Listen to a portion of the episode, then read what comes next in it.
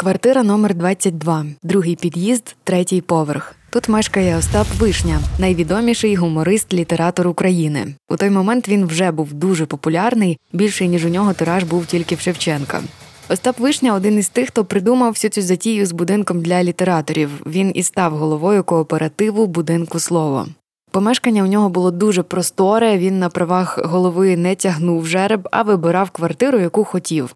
У нього навіть окрема кімната була виділена для собак. У ній жили три мисливські пси і дог завбільшки з добре теля. Ще він був справді затятим мисливцем, тож пригадують, що в його квартирі були рушниці усіх систем та калібрів. Вишню пам'ятають як класного сусіда, дуже компанійського і товариського чоловіка. Володимир Куліш у спогадах пише, що після гостин гумориста у всіх від сміху боліли не лише роти, а й животи. Він вмів оповідати анекдоти неперевершено і сам при тому голосно, громоподібно реготав. Але Куліш пригадує і іншого вишню, коли, приїхавши з полювання, він довідався про самогубство побратима хвильового, так же само, як умів сміятись, щиро плакав невтішними сльозами і увесь час повторював: на кого ж ти нас, Григоровичу, покинув? Що вони з тобою зробили? Що вони з тобою зробили? Правда, тільки вона. Правда була поводарем у моєму житті. Я ніколи не зрадив правди. Остап Вишня навіть при всьому своєму, здавалося б, виграшному становищі теж зазнав репресій. У його квартиру в будинку слово постукали 25 грудня 1933-го. Підстави для арешту були щонайменше дивними. Слідство звинуватило його в тероризмі, начебто він з товаришами планував убивство відомого партійного активіста Павла Постишева.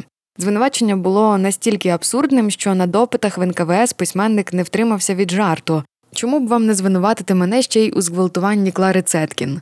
За іронією долі, через кілька років самого Постишева оголосили ворогом народу і засудили до розстрілу. І за сімейною легендою Вишня знову зіронізував мовляв, я ж перший хотів його розстріляти. Чую галас націоналізм. Це на мою адресу. Ех, дітки мої, навіть формально це до мене не чіпляється. Оті дурні, що кричать націоналіст, не розуміють і ніколи не зрозуміють, що я зумів об'єднати любов до мого народу з любов'ю до всіх народів світу. Але це було через кілька років. А на початку десятирічного терміну на Соловках гумориста ледь самого не поставили до стінки. За розповідями очевидців, письменника врятував псевдонім. Наказали ліквідувати Остапа Вишню, а в'язень за документами був під справжнім прізвищем та іменем Павло Губенко. Однак родичі скептично ставляться до цієї версії і розповідають іншу історію про те, що письменника врятували морози, які скували місцеву річку. Пароплав, на якому перевозили в'язнів, довго не міг дістатися порту призначення, і поки ув'язнені йшли до етапу, начальника табору встигли зняти з посади і розстріляти. А наказ про розстріл вишні десь щасливо загубився. Я не знаю, чи в нас, у письменників, обраних, вибраних, інженерів людських душ, невже серед нас можуть бути люди, байдужі до таких явищ? Заприсягаюсь, що вони не письменники. Вони можуть писати книги, видавати романи, але це не те. Треба любити, треба підтримувати їх, треба знаходити їх і любити. Любити, між іншим, це дуже тяжка робота. Дай Боже, щоб ніколи не вгасала в мені любов до них, до народу. Буде любов, буду я. Не буде любові на смітник. У Соловецькому таборі Остапу Вишні доручають написати цикл оповідань про працю в'язнів. І тут він не втримався від двозначного іронічного тону.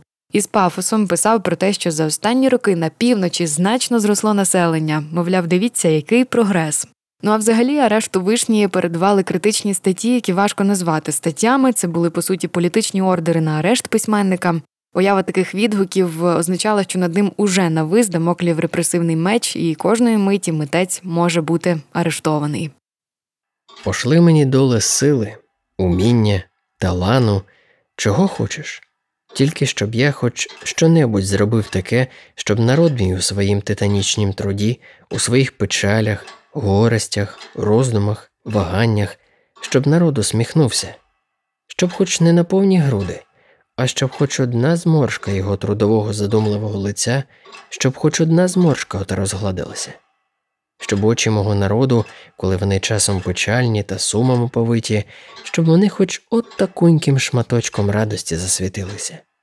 І коли за всю мою роботу, за все те тяжке, що пережив я, мені пощастило хоч разок, хоч хвильку, на мить розгладити зморшки на чолі народу мого, весело заіскрити сумні його очі, ніякого більше гонорару мені не треба. Юрій Смолич, сусід Остапа Вишні, пригадує, що крім фейлетонів та листування, найважливішою справою для вишні було меценатство. Невгамовне меценатство у всіх мистецтвах і над усіма митцями. Вишня відвідував всі прем'єри у всіх театрах міста, не пропускав жодної зміни українських фільмів у кіно. До цирку заходив щовечора. Художники й скульптори чекали його на кожному вернісажі, і жоден мистецький диспут не починався до приходу вишні. Все життя гумористом. Господи, збожеволіти можна від суму. Остапу Вишні судилося жити й творити у складні та жорстокі часи. Сьогодні його ім'я називають одним із тих, хто репрезентує покоління розстріляного відродження. Його справа починається із матеріалів слідства ще у 1920-му, після арешту по звинуваченню в Петлюрівщині. Попри це, після цього Остап Вишня стрімко увійшов в літературу. На початку 20-х газета Селянська Правда надрукувала невеликий фейлетон Чудака їй Богу, під яким вперше з'явився псевдонім Остап Вишня, який став літературним ім'ям Павла Губенка. А із 1923 року одна за одною виходять його збірки. Спочатку високо оцінені літературною критикою, а згодом брутально нищені критикою ідеологічною. Дуже влучно про вишню і його дивовижну популярність висловився Майк Йогансен у 20-х роках. Казав, що всі українці поділяються надвоє, але не нарівно. 99% становлять ті, хто, тільки побачивши нову вишневу усмішку і ще навіть не знаючи її зміст, вже хапається за живіт, падає, качається по землі в нападі реготу, аж через силу благаючи Ох, дайте ж мені скоріше почитати, щоб я бодай знав, з чого сміюся. А до другої частини це тільки один відсоток можна зарахувати усіх тих, хто аж ніяк не визнавав таланту вишні.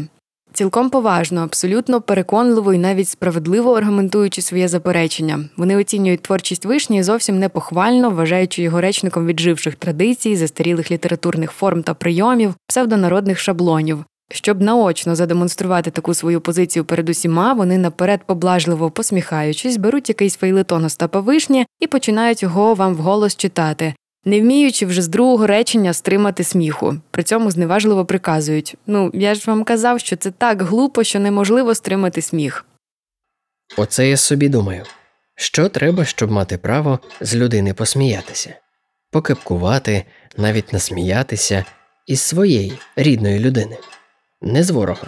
Ворога треба бити і вбивати. А от своя рідна людина, як з неї можна посміятися, щоб її не образити? Убити можна, але ображати це не однаково.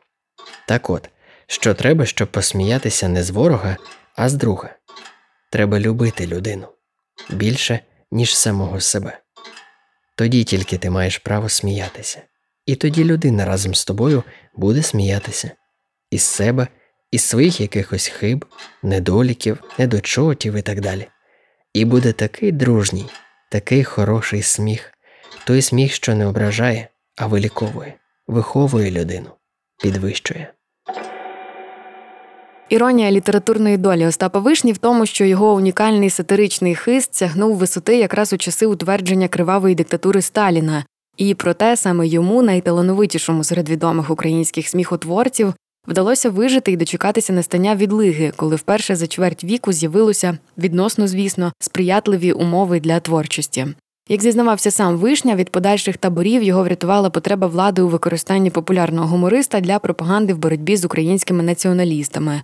Є дані про те, що в 43-му році в бутирській в'язниці митця зробили секретним агентом. Та до цих обов'язків письменник, попри страх перед новим арештом, ставився недбало. Тож у 50-му році чекісти його розвербували, давши йому трохи спокою. Восени 55-го за рік до смерті Остап Вишня був офіційно реабілітований за відсутністю складу злочину. Я вважаю за українця не того, хто вміє добре співати реве та стогне та садити гопака, і не того, в кого прізвище на ко, а того, хто бажає добра українському народові, хто сприяє його матеріальному і духовному розвиткові. За своє життя Остап Вишня написав кілька тисяч усмішок і фейлетонів. У своїх творах він поетично описує природу України, вчить, як краса рідної землі облагороджує людський дух, зміцнює патріотизм, вчить захищати рідний народ, за потреби ризикуючи власним життям. Остап Вишня у тексті дещо з українознавства пише, що мова в Україні найкраща, небо найкраще, ґрунт найкращий, залізниця найкраща, народ найкультурніший. А на північ від України живуть, цитую, триклятущі кацапи, що годуються виключно українцями. На заході поляки дуже хороший братній народ, а далі вже йде Європа, що чекає українську культуру.